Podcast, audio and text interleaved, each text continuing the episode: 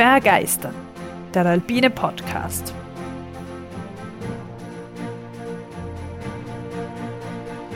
Wir tauchen ein in die Faszination der Berge und der Natur.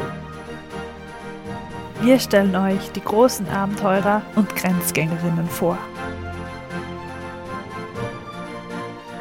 Wir bringen denkwürdige Momente und kulturgeschichtliche Hintergründe in euer Ohr. Wir wollen euch begeistern. Liebe Zuhörerinnen, liebe Zuhörer, liebe Barbara, herzlich willkommen bei Begeistern der Alpine Podcast. Herzlich willkommen. Barbara, ich habe es ja schon in meiner letzten Folge angesprochen. Die Isla dos Azores, die Habichtsinseln, werden auch heute unser Thema sein. Mhm, und die azurblauen Inseln. Genau, Isole Azzurre. so gut aufgepasst.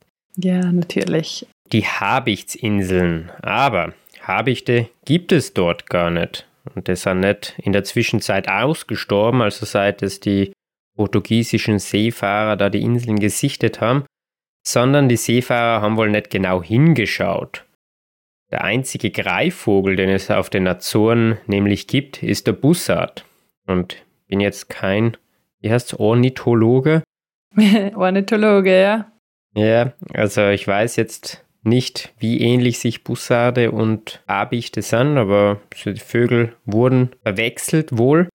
Und die Inseln haben aber ihren Namen behalten. Also die Azoren heißen vermutlich aufgrund eines Missverständnisses Azoren. Sonst wären es wohl die Illas do Busardos. Ich habe gerade gesehen, auf Google steht äh, portugiesisch Milhafre. Das ist ein komisches Wort. Bussard, Deutsch, Milhafre, Portugiesisch. Okay, ich habe es davor mit Busardo gefunden. Ah ja, jetzt finde ich auch Busardo. Hat mir irgendwie naheliegend geklungen.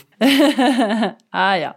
Aber in der letzten Folge, da hat sich hier viel um den Berg Pico gedreht, um den höchsten Berg Portugals und ja. des mittelatlantischen Rückens. Ja. Wir haben uns Vulkanismus angesehen und den Kochtopfvergleich gemacht.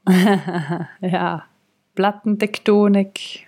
Genau, wir haben von Lavatunneln gehört und auch das äh, berühmt-berüchtigte Azorenhoch kurz besprochen.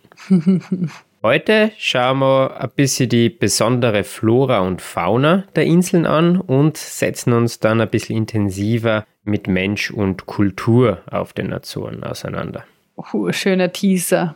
Klingt wie von einer Doku. Interessant sind die Azoren mit dem höchsten Berg Portugals nicht nur für Bergsteigerinnen, sondern auch für Botanikliebhaber. Durch die isolierte Lage, also bedingt durch die Lage mitten im Ozean, entwickelten sich eine Reihe endemischer Arten, also Arten, die nur dort vorkommen.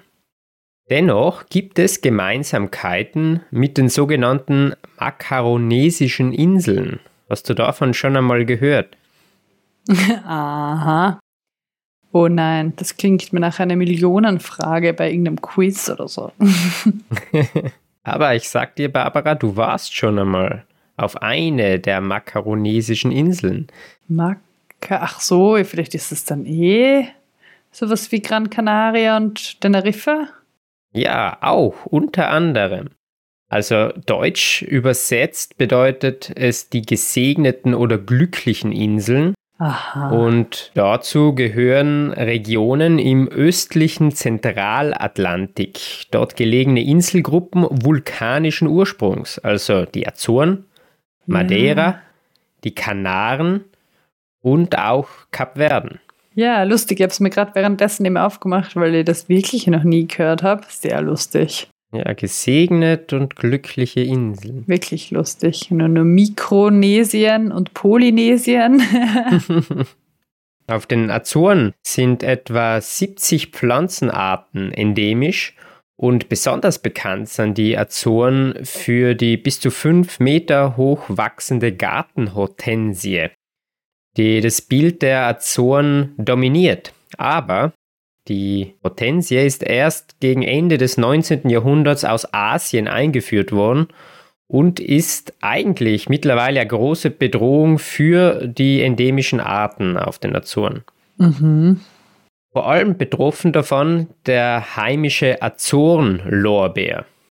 Und in letzter Zeit gibt es mehrfache kleiner angelegte Projekte, auch mit Unterstützung der Europäischen Union, welche einheimische Pflanzen schützen und deren Verbreitung fördern sollen. Also wenn man auf den Azoren äh, sich in die Natur begibt, wandert, dann kommt man immer wieder zu Hinweisschildern, dass in diesem Gebiet solche Projekte gerade am Laufen sind. Ah, ja. Wie sieht es bei den Tieren aus? Eine große Rolle dort spielen natürlich marine Arten. Im Laufe der Zeit äh, sind vor den Küsten des Archipels insgesamt 38 Wal- und Delfinarten gesichtet worden. Mhm. Bedingt durch den warmen Golfstrom sind rund um die Inseln ungefähr 500 Fischarten entdeckt worden, wodurch die Azoren als eines der fischreichsten Gebiete überhaupt gelten. Oh, ein Traum für Fischer, Urlauber. Und natürlich Taucherinnen und Schnorchler, liebe Barbara. ja. Neben den Fischen gibt es natürlich auch viele Vögel, allerdings keine Habichte, wie eingangs schon erwähnt. Der einzige Raubvogel ist der Bussard, aber es gibt natürlich viele der Wasservögel, also zum Beispiel Möwen. Okay, ja und die Fledermäuse. Oder genau. wo du gesagt hast, die in den Vulkanhöhlen nicht fliegen können, weil das zu wenig dicht ist für ihren Ultraschall. Orientierung, oder? Es ist so lustig. Genau, weil das, weil der Felsen die Schallwellen absorbiert, genau, zu porös ist. Ja, voll gut aufpasst, Barbara. Ich bin beeindruckt. Und du hast schon angesprochen, die Fledermaus ist die äh, einzige einheimische Säugetierart. Ist natürlich naheliegend. Viele Tierarten, die heute auf den Azoren vorkommen, die wurden eingeführt. Ja. Und es gibt auch keine in dem Sinn Raubtiere. Also die Tiere dort äh, haben jetzt keine natürlichen Feinde in der Hinsicht.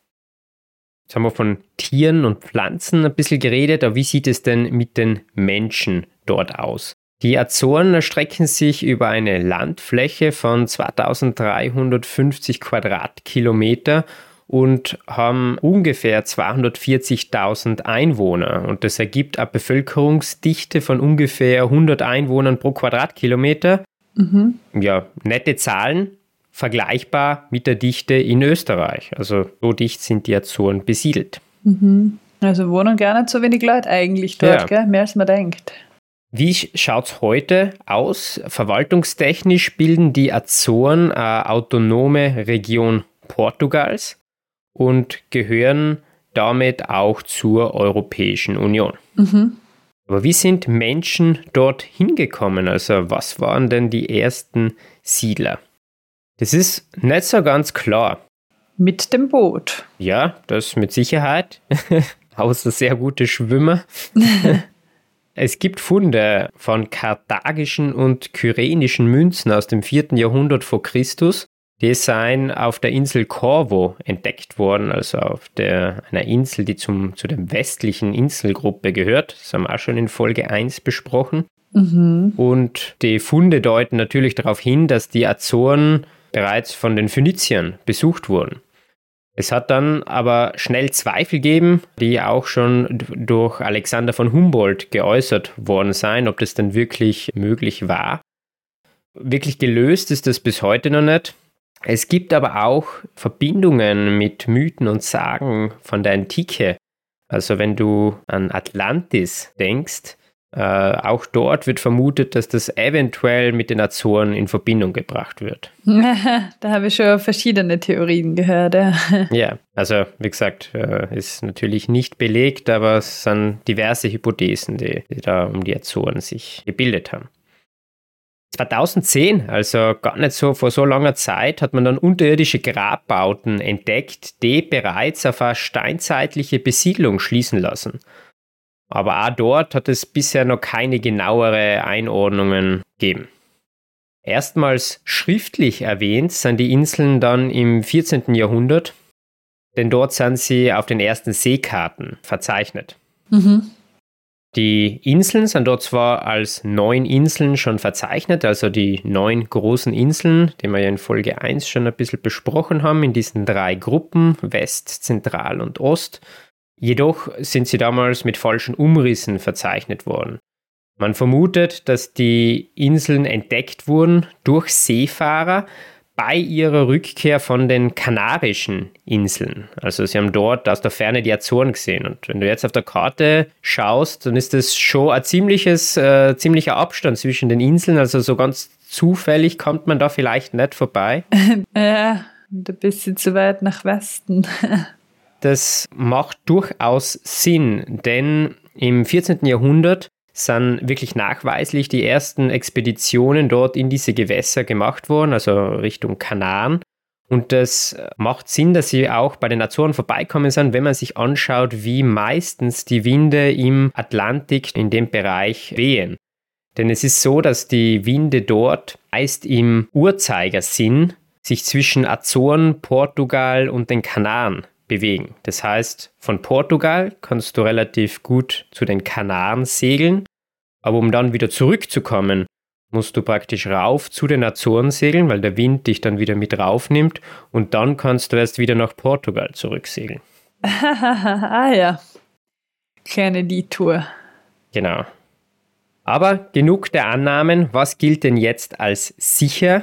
Gesichert kann gelten, dass die Azoren zwischen 700 und 850 nach Christus, also wesentlich vor den Entdeckungen da von den Portugiesen, von Menschen bereits bewohnt waren. Diese haben auch Vieh schon mit auf die Inseln gebracht. Vermutet wird, dass die Siedler aus Norwegen kamen. Aha. Die Menschen dort dann sind wieder verschwunden, also zur Zeit, ah. wo dann die Portugiesen hinkommen sind, waren die Insel leer. Also da hat keine, kein Mensch mehr drauf gewohnt. Spannend, wie kommt man jetzt drauf? Das habe ich ganz lustig gefunden. Man hat die DNA von Hausmäusen auf den Azoren analysiert und hat dort gefunden, dass ein Teil der heutigen Mäusepopulation ihren Ursprung in Ländern gehabt hat, die von Wikingern besiedelt waren. Also man hat dort Teile in der DNA gefunden, die vorher nur bei Wikingern auftreten sind. Also bei Mäusen, die mit Wikingern gelebt haben. Aha. Also diese ersten Siedler dort, die wirklich belegt sind, waren wohl Wikinger. Sind dann aber verschwunden. Habe jetzt nicht die Information Denen gefunden, war es zu warum. warm. Ach, es ist ja nicht warm, hast du uns das letzte Mal gesagt. Hm. Vielleicht war es ihnen zu feucht. Vielleicht. Sind ihnen ihre Boote gefault. Kann sein. Ja, jetzt habe ich schon ein paar Mal angesprochen, aber wo kommt die, die Verbindung mit Portugal her? Natürlich portugiesische Seefahrer. Und was hat man in der Zeit gemacht? Alles für sich beansprucht. Genau, man hat beansprucht, erobert, kolonialisiert. Die Azoren wurden 1427 im Auftrag vom Heinrich dem Seefahrer aufgesucht und für Portugal in Besitz genommen. Die Besiedlung der Azoren begann nur wenige Jahre später. Also die Portugiesen wollten da durchaus ihren Anspruch an die Inseln dann auch festigen. Mhm. Hauptsächlich durch Druck der Portugiesen besiedelt aber nicht nur. Also auf Initiative von Isabella von Portugal, der Schwester von Heinrich dem Seefahrer, die mit Philipp dem Guten von Burgund verheiratet war, waren unter den frühen Siedlern auch Flamen. Aha da die Niederlande zum Herrschaftsbereich von Burgund gehört hat. Und es gibt durchaus noch Überbleibsel, die an die Niederlande äh, erinnern.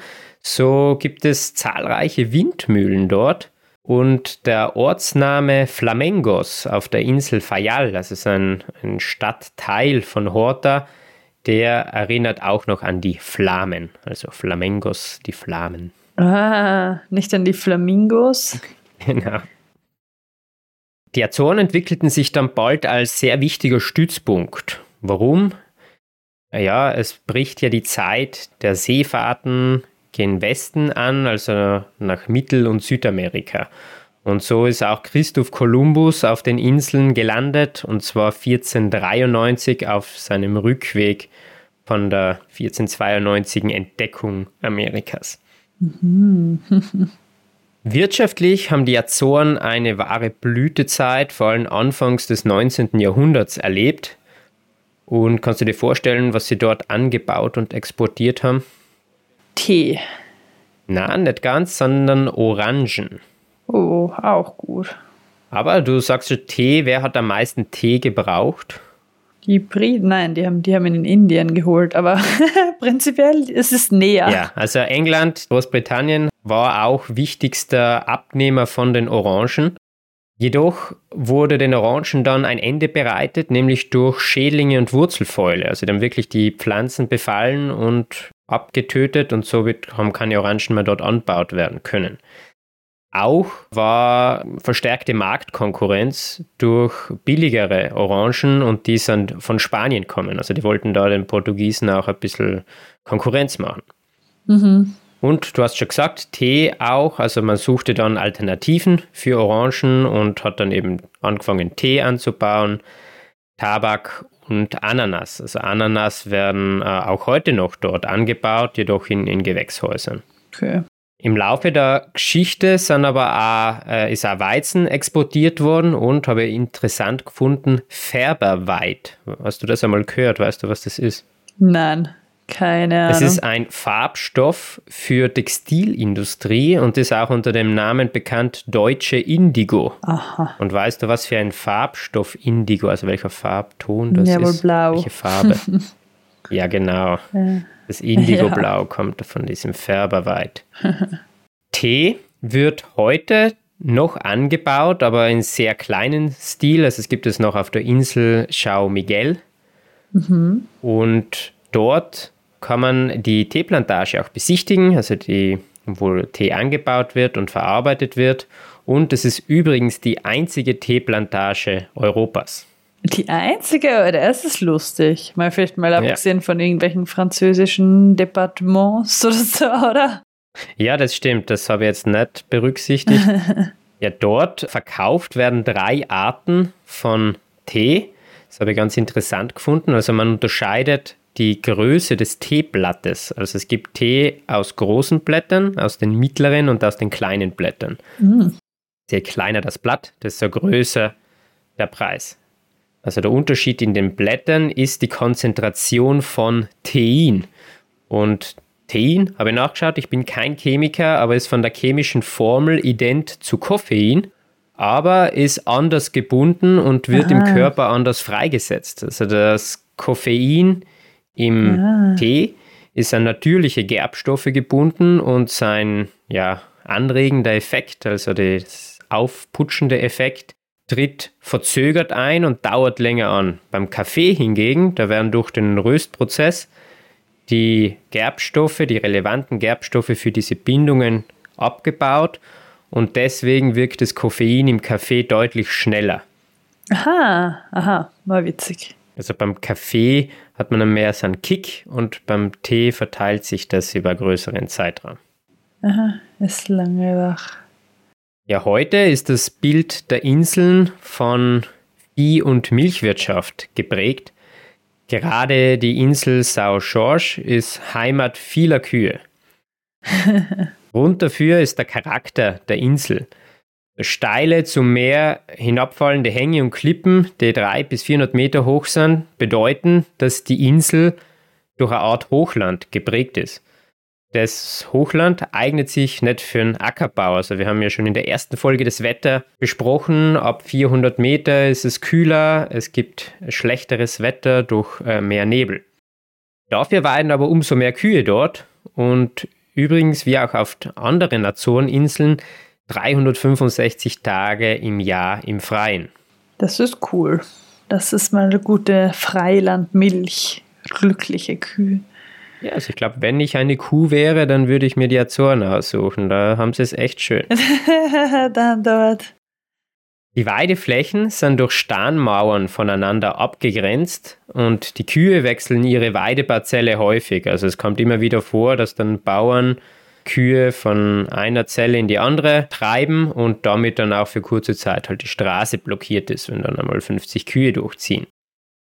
Die Mauern haben aber nicht nur den Sinn der Abgrenzung der Weideflächen. Durch das Sammeln der Steine sind überhaupt erst die großen Flächen zu Wiesen geworden.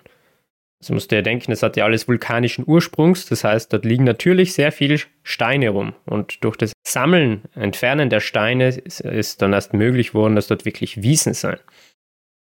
Die heutigen Bauern fahren zwischen den Parzellen umher, melken die Kühe, bringen die Milch zu einem der zahlreichen Milchhöfe und dort wird die Milch dann natürlich nicht nur abgefüllt, sondern auch weitere Milchprodukte daraus äh, gewonnen. Sau Schorsch zum Beispiel ist bekannt für seinen Käse. Oh, klingt gut. Neben natürlich Fisch zählt auch deswegen Rindfleisch zur traditionellen Küche. Noch traditioneller wird es dann, wenn das Fleisch vulkanisch zubereitet wird. Vulkanisch? Einfach im Vulkan geschmort. Ja, so ähnlich wie wir schon mit dem Kochtopf das beschrieben haben. Also es wird das Fleisch vorbereitet, in Tongefäßen gefüllt und dann an geeigneten Stellen im Boden vergraben, also wo warme Stellen im Boden noch zu finden sind. Aha. Und dort wird es dann einige Stunden belassen und gegart und dann ist der Eintopf fertig und schmeckt köstlichst. ja, cool. Muss man wirklich probieren, wenn man einmal dort ist. Also es ist echt, ja, ja. echt sehr, sehr gut. Mhm. Vulkanfood. Von den Weiden ins Meer, Barbara. Auch Fischfang hat auf den Azoren natürlich große Bedeutung. Aber nicht nur Fischfang, sondern auch eine besondere Art des, ja, der Jagd im Meer. Mitte des 18. Jahrhunderts kommt es zu einer Begegnung, welche drei Jahrhunderte lang das Leben auf den Azoren prägen sollte. Englische und amerikanische Schiffe trieben in den Gewässern der Azoren umher und legten an den Inseln an, um ihre Vorräte aufzufüllen und sich auszuruhen. Auch haben diese Schiffe lokale Arbeitskräfte rekrutiert. Viele der Menschen, die auf den Azoren lebten, haben sich den Schiffen angeschlossen, um den ärmlichen Verhältnissen, die auf den Inseln geherrscht haben, zu entfliehen.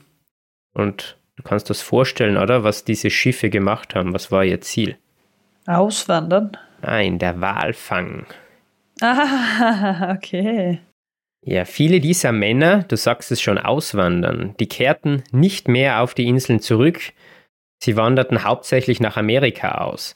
Jene jedoch, welche zurückkehrten, brachten das Wissen des Walfangs mit auf die Inseln und führten dort zu einer Intensivierung des Walfangs. Portugal unterstützte das Vorhaben mit dem Aufbau einer eigenen Walfangflotte. Auf der Insel Pico wurde im 19. Jahrhundert das erste lokale Walfangunternehmen gegründet und auf den diversesten Inseln wurden etliche Walbeobachtungspunkte errichtet. Diese kleinen Türme wurden auf hohen, sehr steilen Teilen der Inseln und in einem festgelegten Abstand voneinander errichtet, sodass alle Bereiche des Meeres erfasst und beobachtet werden konnten. Mhm. In den Wahlbeobachtungsstellen verrichtete der Wächter seine Arbeit. Er war sowohl dafür verantwortlich, die Wale zu entdecken, als auch dann ihre Art, ihre Anzahl und ihre Entfernung von der Küste und ihre Reisegeschwindigkeit zu bestimmen. All die Informationen waren entscheidend für den Erfolg oder Misserfolg der Jagd und mussten natürlich schnell und effizient übermittelt werden. Mhm. Die Wahljagd selbst war gut organisiert. Walfänger oder Wahljäger war kein Hauptberuf. Walfänger waren auch Bäcker, Friseur, Bauarbeiter und so weiter. Okay. Sie waren im, im Dorfleben sehr angesehen. Aha. Almeida Firmino, ein Dichter der Azoren, nannte sie sehr passend die Helden ohne Namen mit einem Fuß an Land, den anderen Fuß auf dem Meer. Oh, mhm. Aber die Wale werden keine Freude gehabt haben mit ihnen. Die Wale leider nicht, ja.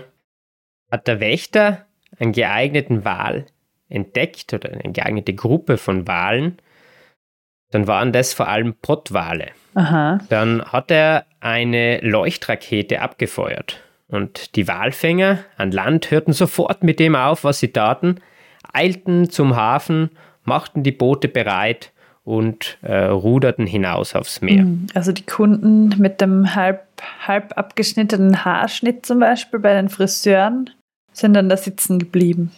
Genau, genau. Halb das wird, geschoren. Äh, dann, äh, Im Walfangmuseum in Laies Topico kriegt man einen sehr guten Einblick in das Leben damals und da äh, zeigen sie einen Dokumentarfilm aus dem Jahr 1969 und dort sieht man eben, wie einer der Walfänger, Friseur, äh, Kunden gerade die Haare schneidet und den Bart rasiert und ist nur zur Hälfte fertig, als die Leuchtrakete zu sehen ist. Ah, wirklich? Und dann eilt er sofort zum Hafen und lässt den Kunden zurück. Aber der ist gar nicht so verwundert, denn er versteht es ja. Also es ist jetzt was Wichtiges zum Tun. Ja, okay. Aber Walfang ist wohl mittlerweile verboten, wenn das in der EU ist. Genau. Walfang ist, ist verboten, aber eben gar nicht seit so langer Zeit. Ich bin mir jetzt nicht ganz sicher, wann der letzte Wal dort getötet wurde. Ich glaube, irgendwas äh, 86 oder so. Okay.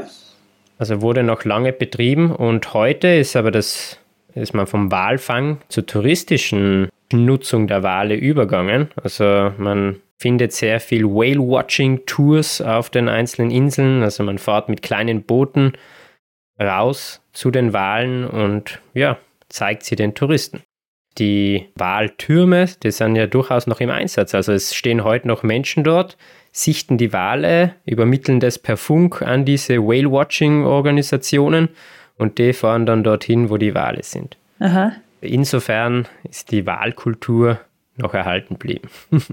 ja, und ihr Wissen, Wale zu finden und aufzuspüren, sie können es auch noch nutzen. Ja.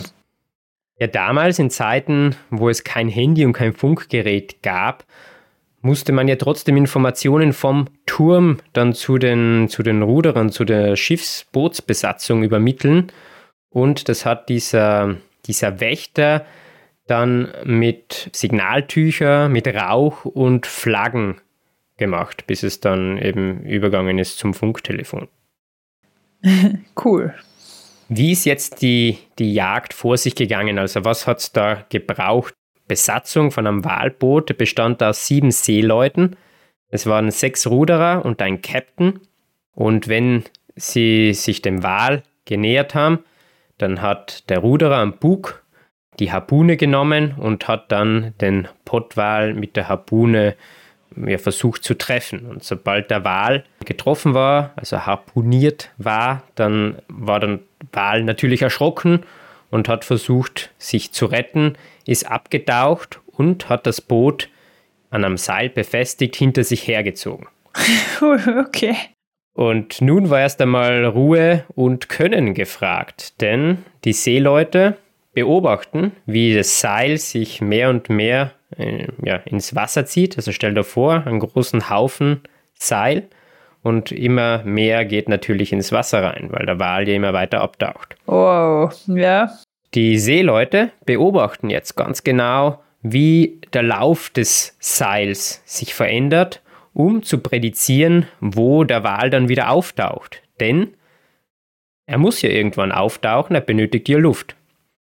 Und genau das ist jetzt das Problem für den Wal, denn in dem Moment, als er an die Oberfläche zurückkehrt, und die Seeleute das relativ gut reduzieren haben können. Also das haben sie wirklich auf äh, 10 Meter genau hingekriegt. Dann wurde der Wal mit einer anderen Waffe, mit den Lanzen, also mit vielen Stichen, schlussendlich getötet. Oh, voll gemein. Ist ja richtig hinterlistig. Warten, bis er Luft holt. Ja. Oh. ja. Nach der Tötung dann wurde der Pottwal an Land geschleppt, wo er dann zerlegt und, und verwertet wurde. In späteren Jahren wurden größere motorisierte Boote benutzt, aber nicht um die kleinen Ruderboote zu ersetzen, sondern um die kleinen Ruderboote schneller in die Nähe des Wals zu ziehen.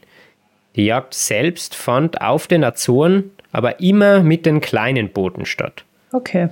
Der getötete Wal wurde dann aber nicht von den Ruderern natürlich zurückgebracht, sondern mit einer roten Flagge markiert und dann vom großen Schiff abgeholt und an Land gezogen, sodass man den Wal nicht verliert im Wasser.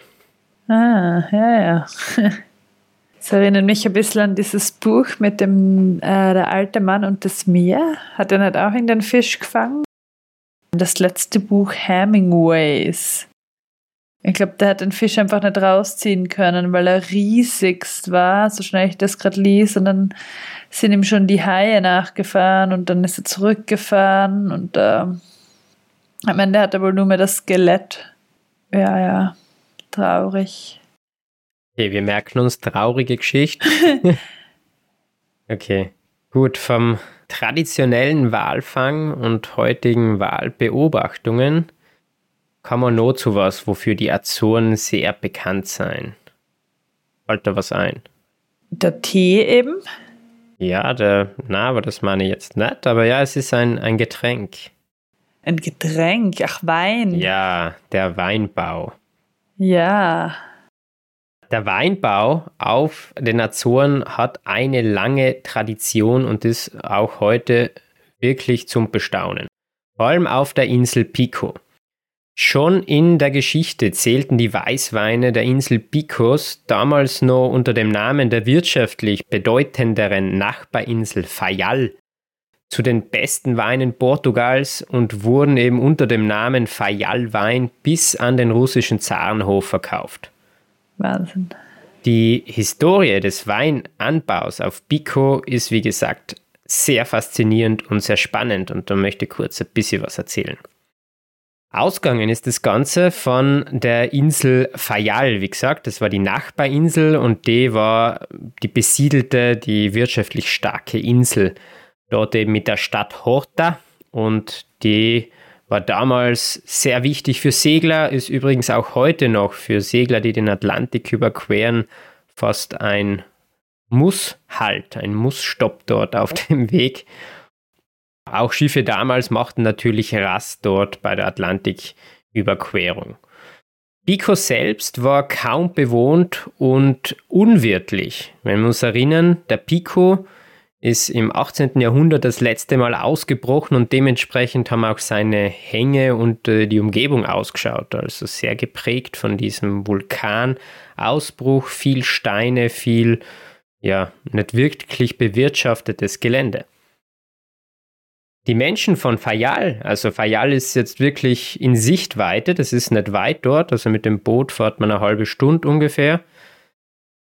Die haben darüber geschaut und haben die großen Flächen gesehen dort auf Pico und sahen da Möglichkeiten zum Anbau.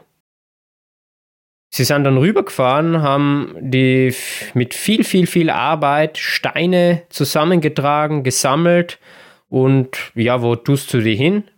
Ja, wie vorher das Prinzip. genau, bei den Kühen auf den Weiden, man stapelt sie und kreiert so eine Vielzahl von kleinen Mauern. Und das bildet wirklich ein engmaschiges Labyrinth. Also dann teilweise die Zellen in dem Labyrinth nur die Größe von einem Esstisch. Was ist ja wirklich klein? Das muss ja super viel Arbeit gewesen sein. Die Mauern sind aus Vulkanstein, sind Trockenmauern, also da wo ist nicht mit Mörtel oder sowas nachgeholfen worden, also die sind wirklich übereinander gelegt worden. Und innerhalb dieser Zellen dann, in diesen Mauern, sind dann die Reben gepflanzt worden. Und in diesen kleinen Zellen kommt teilweise wirklich vor, dass nur eine oder zwei Reben sich befinden. Mhm. Private Space. Diese Mauern, die wurden nicht nur genutzt, um jetzt Steine aus dem Weg zu schaffen, sondern auch um diese Reben zu schützen. Ja, vom Wind wahrscheinlich. Gell? Genau, Oder? auf den Azoren gibt mhm. es viel Wind und ein vertikaler Anbau. Also so, wenn du an der Verrebe heute bei uns denkst, dann sind die, äh, wachsen die von unten senkrecht nach oben und werden an Metalldrähten nach oben gezogen. Also die sind dann durchaus menschenhoch. Ja, kennen wir aus, Tobi. Südsteiermark und so. Das funktioniert dort nicht, weil einfach der Wind zu stark ist und die Reben damit beschädigt werden würden und die Trauben runtergeweht mhm. werden würden. Das heißt, dort schützen diese Mauern die Reben, aber die Mauern seien teilweise nur so 1 bis 1,20 Meter hoch. Das heißt, die Reben wachsen dort nicht in die Höhe, sondern wachsen am Boden hin. Und deswegen sind da relativ wenig Reben pro Fläche und die Trauben wachsen am Boden mehr oder weniger. Also die liegen wirklich teilweise am Boden auf Was dort aber nicht das Problem ist, also bei uns würden dann ja die Trauben faulen, ja. äh, ist dort aber nicht das Problem, dass durch den sandigen, steinigen Lavaboden dort das Wasser sofort versickert. Aha, aha, und, die, und Tiere sind jetzt auch nicht, die sie aufjausen würden, oder wie? Genau, also Säugetiere in dem Sinn, haben wir gesagt, gibt es da in der Form nicht wirklich, ja, die da den Traum... oder so gibt es wohl viele, oder? Die könnten... Vögel gibt es, essen auch ab und an Trauben, aber nicht in so einem Maß, dass es schädlich für die Ernte wäre. Okay. Und vor allem die Vögel würden ja auch die vertikalen Trauben essen. Guter Punkt. ja, also der Boden ist sehr, sehr steinig, also auch deswegen sehr dünn bepflanzt eigentlich, weil oft einfach ja so ein Meter große Steinplatte ist, wo halt nichts wachsen kann. Und daneben wächst halt dann die Rebe, wo es halt gerade gegangen ist. Aber es, auch das war nicht so einfach. Es war nämlich noch viel steiniger, denn die Leute aus Fayal haben Erde von der einen Insel von Fayal mit Booten wirklich nach Pico transportiert, um dort dann den Weinanbau noch besser äh, zu ermöglichen. Okay, verrückt, dass man sich das so antut, oder? Es war dann meist so, dass die Menschen auf Fayal gewohnt haben, über den Sommer auf Pico waren, dort eben Weinbau betrieben haben und wo die Ernte dann abgeschlossen war, dann sind sie wieder nach Fayal gefahren. Also sie haben da wirklich so eine Art ähm, Bauernhof auf Pico gehabt. Neben Wein natürlich auch Schnaps brennen. Mhm wird auch heute noch äh, viel gemacht und auch Feigen äh, sind dort in diesen Zellen angebaut worden. Also es ist ganz, ganz lustig, das sind dann Feigenbäume, ultra knorrig, die dann wirklich ein bis eineinhalb Meter hoch sein, aber einen Durchmesser von zehn Meter haben. oh, gut. Strategisch bedeutsam waren die Azoren auch nach der Zeit der großen Seefahrer. Kannst du dir vorstellen, warum? Weil sie nach dem großen, ja, vielleicht für die Luftfahrt, wenn man noch zwischenlanden hat müssen. ja, genau. Echt? Sehr gut. Okay. Sonst haben wir gedacht, dass du wahrscheinlich irgendwie sagst, für irgendwelche Kriegs-, Militärstützpunkte, sowas. Das auch. Die also die Amerikaner betreiben heute noch eine Militärbasis dort. Aha. Wie du sagst, mit der zunehmenden Technisierung sind die Azoren eine wichtige Schaltstelle zwischen Amerika und Europa geworden. Vor den Flugzeugen war es wichtig für die Dampfschifffahrt, denn die Dampfschiffe haben natürlich viel Kohle benötigt und haben nicht so viel auflegen können, dass sie da wirklich über den ganzen Atlantik fahren hätten können. Das heißt, es hat dort äh, Häfen gegeben, die die Schiffe wieder mit Kohle versorgt haben. Also da waren wirklich riesige Kohlebunker auf den Azoren. Nee, mir ist es nur eingefallen, weil das war doch in Grönland auch so, oder? Dass sie da die Flugzeugbasis gehabt haben. Ja, genau, ja. 1919 kam es dann zur ersten Transatlantiküberquerung und dort hat es dann einen Stopp in Fayal gegeben, der war nicht ganz freiwillig und später dann in Ponta Delgada. Aber es ist dann wirklich der Atlantik dann erfolgreich überquert worden. Mhm. In den 1930er Jahren dann sind die ersten Transatlantikflüge im Linienverkehr abgehalten worden und die haben dann im äh, Hafen von Horta Stopp gemacht, denn man hat damals noch große Wasserflugzeuge verwendet. Also da hat es jetzt nicht eine Landepiste gegeben, wie wir es heute kennen. Aha. Lindenberg ist übrigens als erster Nonstop alleine von New York nach Paris geflogen, solo. Ah, und wann war das? 1927, da hat wohl nicht landen wollen auf okay. den Azoren, weil nicht gebraucht. Ja. Heute natürlich gelangen Touristen hauptsächlich mittels Flugzeug auf die Insel, aber es gibt auch einige Kreuzfahrten, die natürlich auf den Azoren Halt machen. Mhm. Eine weitere wichtige strategische Bedeutung von den Azoren in der Technik, Telegraphen und Telefonleitungen. Äh, ab 1893 verband nämlich das erste Unterseekabel über Fayal Amerika mit Europa. Aha, lustig. Und was hat man da geschickt? Ja, anfangs wurden über diese Kabelverbindungen vor allem auch Wetterdaten übertragen. Aha. Denn der schnelle Zugriff auf diese meteorologischen Daten hat einen nicht unbedeutenden Einfluss auf die Wettervorhersagen in Europa gehabt. Also wir haben ja schon in der, in der ersten Folge über die Azoren besprochen, wie das dort mit den Azorenhochs und den Islandtiefs so ausschaut. Und der Wetterküche Europas. Genau. Ja, und Horta hat sich dann als wichtigster Telekommunikationsknotenpunkt zwischen Europa und Amerika etabliert. Innerhalb weniger Jahre sind da über 300 Arbeitsplätze entstanden. Relaisstationen haben Signale auf den Telefonleitungen zwischen den beiden Kontinenten übertragen und beinahe alle großen Telegrafengesellschaften haben dort einen Stützpunkt errichtet. Mm, mhm. Ja, macht das Sinn. Irgendwie so, man nicht ganz in der Mitte, aber nah dran. Vulkanismus haben wir uns im letzten Teil sehr viel damit beschäftigt. Und was bedeutet denn Vulkanismus natürlich für Menschen auf den Inseln? Natürlich eine Gefahr. Und auch heute ist Vulkanismus eine allgegenwärtige Gefahr auf den Azoren. Die Vulkane sind nämlich nicht erloschen. Der letzte große Ausbruch fand 1957 auf der Insel Fayal statt. Damals hat ein neuer Vulkan den Weg zur Wasseroberfläche gefunden und der Vulkan wurde Capellino genannt. Aha. Und sein Ausbruch, der sich über einen Zeitraum von beinahe einem Jahr erstreckt hat, der fordert der Umsiedlung und der Auswanderung von ungefähr 2000 Menschen und hat äh, praktisch die Insel vergrößert. Also der Vulkan ist ein bisschen abseits der Insel aus dem Wasser gekommen und hat sich dann irgendwann mit der Insel ja, verbunden. Durch großes äh, Ausstoßen von Aschemengen ist dann eben äh, ein Dorf, das dort in der Nähe ist, ja, verschüttet worden. Menschen, so viele gelesen haben, sind dort bei keine gestorben, weil das jetzt nicht so ein abrupter Ausbruch war. Aber auf jeden Fall haben viele ähm, ihre Heimat verlassen müssen. Ja, viele Informationen zu Vulkanen und im Allgemeinen zur Entstehung der Insel findet man dort beim Vulkan Capellino in einem unterirdischen Vulkanmuseum. Also es ist wirklich sehenswert, das zu besichtigen. Das haben sie unterirdisch gebaut. Das ist echt lustig.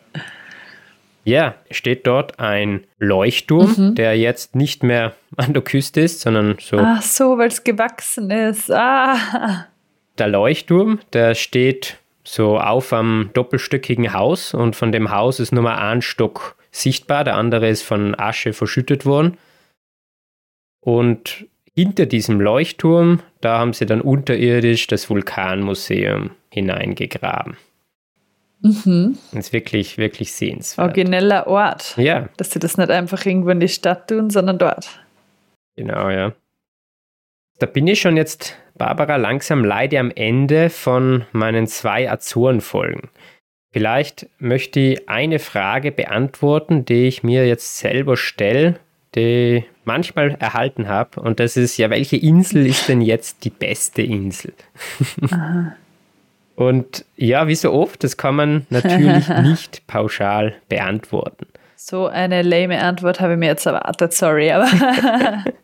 aber ich beziehe natürlich jetzt auch Stellung, natürlich aus meiner sehr persönlichen Sichtweise. du hast nicht alle gesehen, oder? Das ist doch immer schwierig, wenn man Entscheidungen trifft, ohne alle Fakten zu kennen. Ja, das stimmt. Also eins vorab, ich war nicht auf allen neun Inseln, ich war auf fünf Inseln das war äh, São Miguel, Pico, Fayal, São Jorge und Terceira.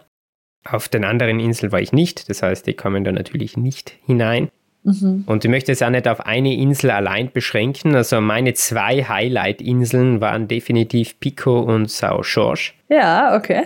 Generell gilt aber, dass die Inseln sich sehr stark unterscheiden. Also ich war wirklich überrascht, dass äh, von einer auf die anderen Inseln sich sehr viel verändert. Das ist nicht nur in wie gebirgig die Insel ist, sondern auch von der Vegetation und auch wie und wo Menschen auf den Inseln leben. Und es haben wirklich alle Inseln spezielle Highlights zu bieten. Mhm, das ist doch cool. Auf São Miguel sind es definitiv die großen Kraterseen. Mhm allen voran die Lagoa do Fogo mhm. und Deje Sidaches. Keine Ahnung, ob ich das richtig ausspricht. ich kann dir leider nicht helfen. Geschrieben Sete Chidades. ah ja, eh klar. also bitte verzeiht mir meine portugiesische Aussprache. Das ist leider eine Sprache, der ich überhaupt nicht mächtig bin. ja, auf Pico ist es natürlich der Pico, wenn schon die ganze Insel nach ihm benannt ist. Aber nicht nur auch neben dem Pico gibt es viel Spannendes zu sehen, sei es die weiten Weidelandschaften der Hochflächen dort, sowie schon ein bisschen jetzt versucht zu erklären, der Weinbau. Also es ist wirklich sehr, sehr speziell und sehr sehenswert.